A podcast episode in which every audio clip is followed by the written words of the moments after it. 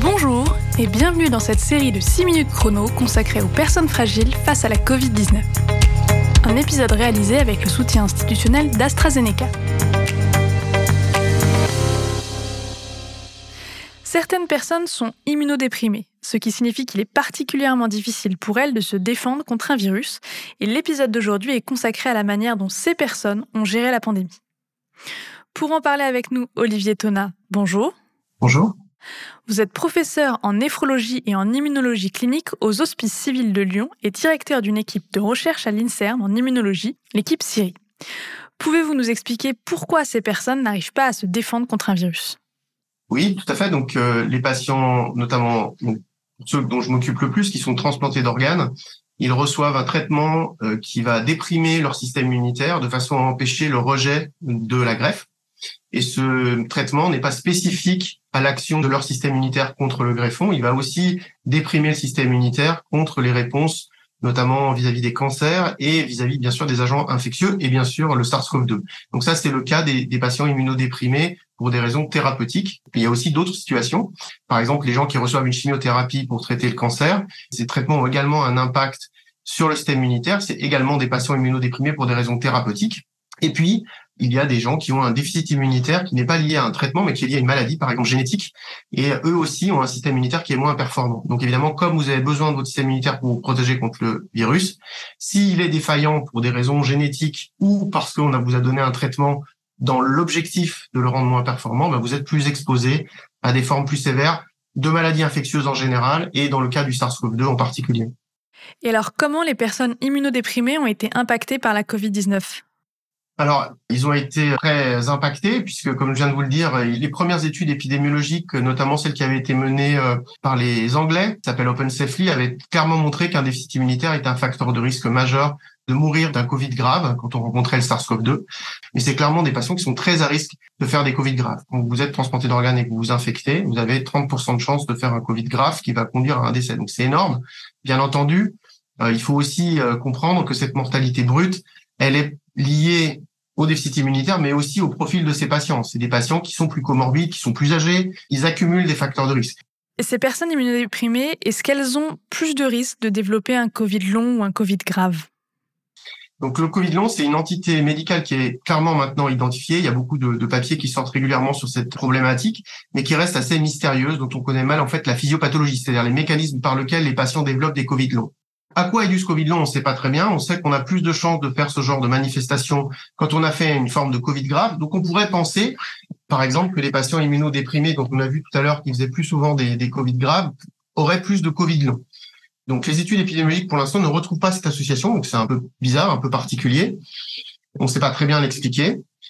Alors après, pour revenir à votre question, essayer de spéculer. Donc, il y a des manifestations dans certains organes, par exemple le tube digestif, qui pourraient être liées à la persistance du virus.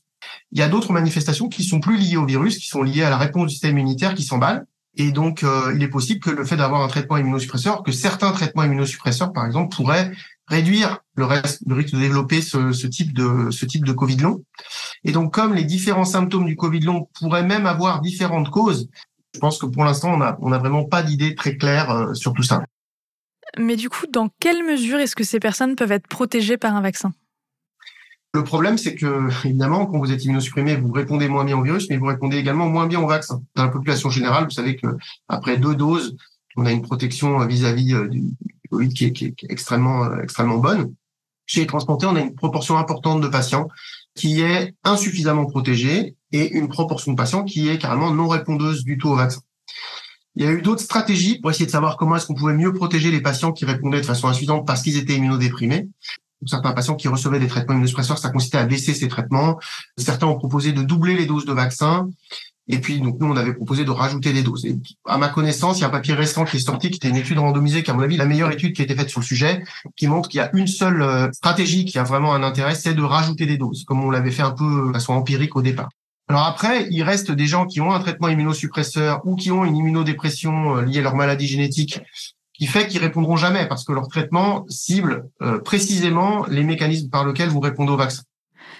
Alors, est-ce qu'il y a d'autres moyens pour les protéger ? Donc, qu'est-ce qu'on peut faire ? Il y a une stratégie qui consiste à les informer qu'il faut qu'ils se rapprochent de leur médecin aussitôt qu'ils sont dans une situation à risque, soit parce qu'ils présentent des symptômes évocateurs d'une infection, de la fièvre, une toux, des courbatures, soit parce qu'ils sont en contact avec quelqu'un dont on sait qu'il est infecté.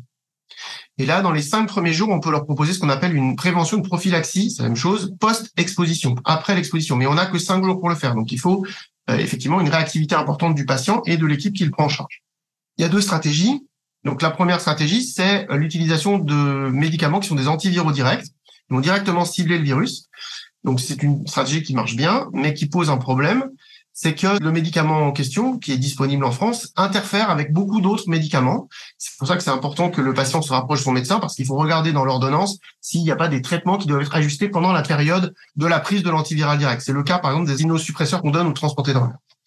Et puis l'autre stratégie, elle repose sur des anticorps monoclonaux. On a vu tout à l'heure que les anticorps produits après la vaccination qui neutralisent le virus protègent contre l'infection, notamment chez les transplantés. Eh bien, si vous ne pouvez pas fabriquer vos propres anticorps, on peut vous les donner, parce que certaines firmes pharmaceutiques ont fabriqué ces anticorps. Alors, c'est une stratégie qui est intéressante, parce qu'elle permet plus de flexibilité. On peut donner ces anticorps après le contact avec le virus, comme en post-exposition, comme avec l'antiviral direct. Mais on pouvait aussi les donner avant tout contact avec le virus, ce qu'on appelle une prévention primaire. Alors, j'ai utilisé l'imparfait parce qu'il se trouve, comme on l'a déjà dit tout à l'heure, que le virus évolue et qu'actuellement, la nouvelle souche de virus qui devient dominante en France n'est plus sensible aux anticorps dont on dispose. Alors, ça ne veut pas dire que cette stratégie reposant sur les anticorps, elle n'a pas d'avenir, parce qu'il se pourrait que le prochain virus redevienne sensible aux anticorps, on l'a déjà vu dans le passé, ou bien tout simplement que les firmes pharmaceutiques développent de nouveaux anticorps qui permettent de récupérer une activité de ce traitement sur le virus. Olivier Thaunat, merci pour ces réponses. Merci d'avoir suivi ce 6 minutes chrono et à très bientôt pour un autre podcast.